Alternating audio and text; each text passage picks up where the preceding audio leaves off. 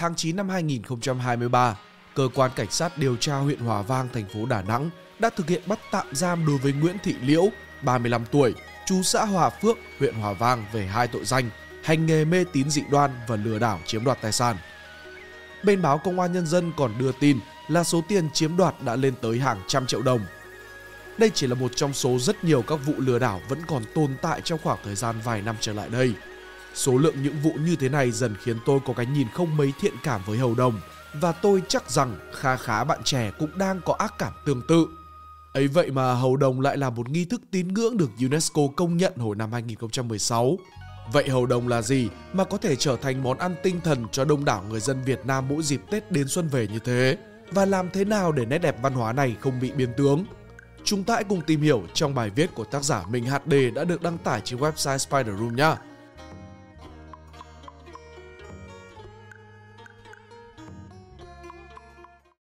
Nguồn gốc và ý nghĩa của việc hầu đồng Giải thích một cách dễ hiểu, bản chất của việc hầu đồng là gọi cho các vị thần thánh nhập vào các ông bà đồng để phán truyền, chữa bệnh và ban phúc lộc.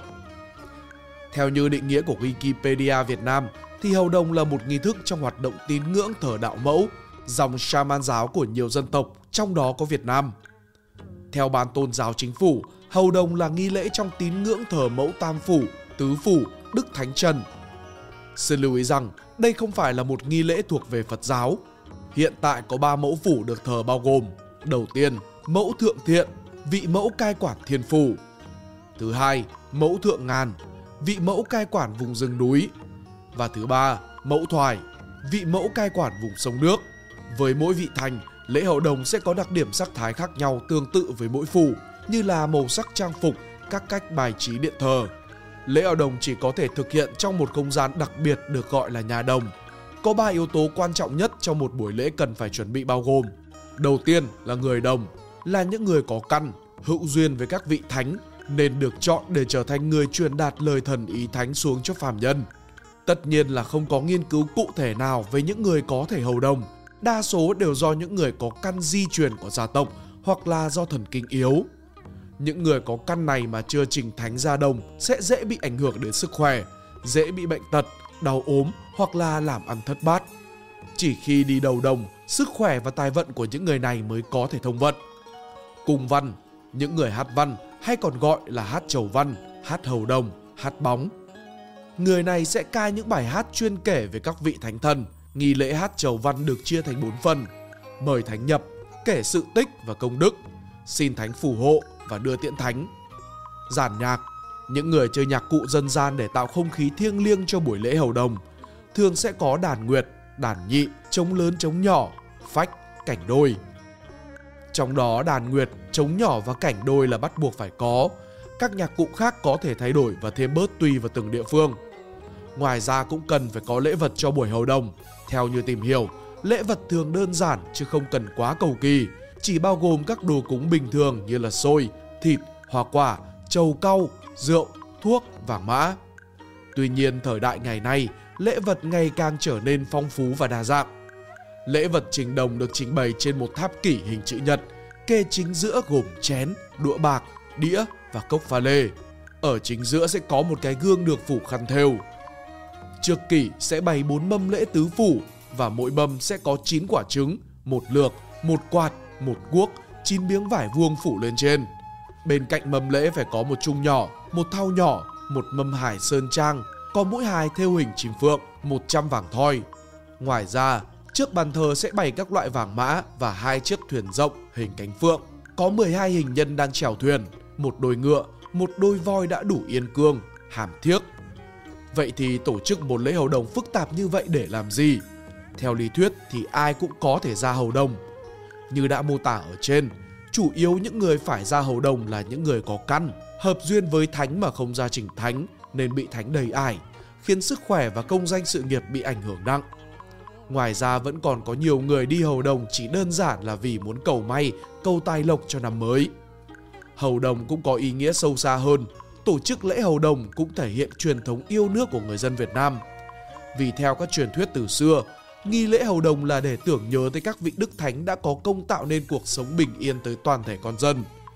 Nghi lễ được tổ chức một cách uy nghiêm và trang trọng, cũng thể hiện được nét đẹp văn hóa được lưu truyền từ xa xưa tới nay. Chính bởi ý nghĩa cao quý này mà nghi lễ hầu đồng được nhà nước ta công nhận và bảo vệ. Ấy vậy mà phần lớn người tổ chức và thực hiện hầu đồng ngày nay lại chỉ nghiêng về mục tiêu cá nhân nhiều hơn khi tổ chức lễ hầu đồng. Bởi vậy mà nhu cầu tổ chức hầu đồng lại ngày càng tăng cao. Mục tiêu và ý nghĩa của buổi lễ cũng chệch hướng hoàn toàn so với những ý nghĩa tốt đẹp ban đầu. Phong tục vốn là nét đẹp văn hóa, nay lại bị biến tướng ra sao? Thẳng thắn mà nói, việc hầu đồng hoàn toàn là thuộc về tâm linh, và tâm linh thì có mục tiêu lớn nhất là để mang lại yên lành cho tinh thần của những người tìm tới nó. Nhưng cũng là vì tâm linh nên rất dễ bị biến tướng thành mê tín dị đoan.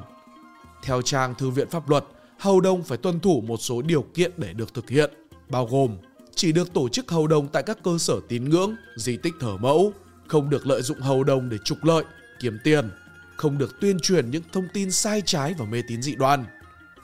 Vậy như thế nào mới được gọi là mê tín dị đoan ở trong hầu đồng? Lật lại vụ lừa đảo của Nguyễn Thị Liễu. Cô này lợi dụng mong muốn có con của một người bị hiếm muộn. Điều này hoàn toàn có thể giải thích hoặc là chữa trị bằng khoa học. Nhưng cô Liễu lại dọa gia đình là bị thánh chủ nên phải hầu đồng để cúng cầu siêu bạt độ khiến gia đình nạn nhân gom góp toàn bộ tiền tiết kiệm khoảng hơn 320 triệu đồng để làm lễ. Cũng tương tự như trường hợp trên, một vài hoạt động khác được chính quyền khuyến cáo bao gồm hoạt động cúng trừ tà ma, phù phép chữa bệnh, xem bói, xin xăm, sọc thẻ, truyền sấm trạng hay là yểm bùa chú hại người. Tất cả các hoạt động này đều không phải là mục tiêu của nghi lễ hầu đồng. Hầu đồng chỉ là nghi thức xin thánh nhập để cầu an, còn các nghi lễ biến tướng hoặc là giả vờ được để thánh nhập hoặc là gọi hồn cầu siêu chứ không phải là gọi thánh. Tuy nhiên, có cầu thì khắc có cung, các đối tượng lừa đảo vẫn tồn tại ngoài kia, có lẽ cũng chỉ vì người dân không nắm được đầy đủ khái niệm và ý nghĩa của hoạt động hầu đồng. Bên cạnh đó, hiện trạng chi tiền quá đà của một bộ phận những người tham gia hầu đồng chính thống. Tôi xin trích một phần của phóng sự được Vietnamnet đăng tải hồi năm 2011 như sau. Tiền đặt lệ phí trung bình cho mỗi lần hầu đồng ở những đền phủ các tỉnh thường dao động vào khoảng 500.000 đồng. Nhưng một con nhang cho biết nếu vào những ngày cuối năm thế này thì số tiền có tăng chút đỉnh, còn ở các thành phố lớn thì giá thường cao hơn. Nhưng số tiền này là quá nhỏ so với những người chuyên đi hầu đồng. Vì nhiều người cho rằng giá hầu đồng càng tăng, càng nhiều tiền thì công việc trôi chảy hơn hoặc là tâm linh được thoải mái. Cho nên họ sẵn sàng bỏ ra tiền chục, thậm chí là tiền trăm để được thực hiện các giá đông. Bình thường, nhà nào có điều kiện ở mức trung bình thì chỉ phát lộc tờ tiền loại 5.000, 10.000, cao thì là 50.000. Nhưng ở buổi hầu lần này là buổi lớn, cô đều phát lộc loại tiền 50.000 trở lên. Tiền vung ra làm thiên hạ lóa mắt vì toàn thấy 100.000, 500.000. Tiền trao tay cho những người bạn cùng đi hầu đồng thì chỉ có loại 500.000.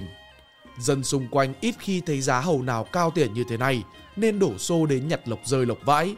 Có cụ già 70 tuổi cũng cố gắng chống gậy lên để mong nhặt được một tờ tiền lộc của buổi hầu này thì cụ cũng ăn được vài bữa. Dân kéo đến đông quá, người nhà của Thanh Đồng cứ phải cử nhau ra canh, chặn không cho vào gian hầu vì sợ náo loạn. Tất nhiên rằng những người vung tiền như vậy là không sai, vì họ không phạm phải bất cứ điều gì trong pháp luật. Trích lời của nhà nghiên cứu Bùi Trọng Hiền của Viện Văn hóa Nghệ thuật Việt Nam. Trong thời đại hiện tại, với gia tài kích xù cả hàng trăm, hàng nghìn tỷ của ai đó, thì chuyện tốn một vài tỷ cho mỗi vấn hầu đồng là cũng không lấy gì làm lạ. Đó là một niềm tin hồn nhiên trong cuộc trao gửi, cầu xin, đón nhận tưởng tượng của con người. Nhưng nhìn về cảnh tượng hầu đồng tưởng nhớ công lao và cầu bình an mà tiền bay phấp phới, không biết các thánh sẽ nghĩ sao nữa. Thực ra không phải là chính quyền không có biện pháp xử lý, đã có cả mức phạt tiền lẫn mức truy cứu trách nhiệm hình sự tùy vào mức độ vi phạm. Tuy nhiên, điều quan trọng nhất là nằm ở ý thức và nhận thức của người tìm tới hầu đồng nói riêng và các nghi lễ tâm linh nói chung. Hy vọng thông qua bài viết này, mọi người đã có thể hiểu được về nghi lễ hầu đồng cũng như là ý nghĩa tốt đẹp thực sự của nó. Và từ những hiểu biết trên, hãy tỉnh táo và tận dụng tâm linh để hưởng thiện, sống tích cực và tìm được sự chữa lành cho tinh thần của bản thân. Ý kiến của các bạn là gì? Hãy chia sẻ cho chúng mình biết ở dưới phần bình luận nhé. Cũng đừng quên like, subscribe cho Spider Room để đón chờ thêm nhiều nội dung thú vị sẽ được ra mắt trong tương lai. Cảm ơn các bạn đã lắng nghe. Đây là Spider Room, còn mình là Pink Dot. See ya!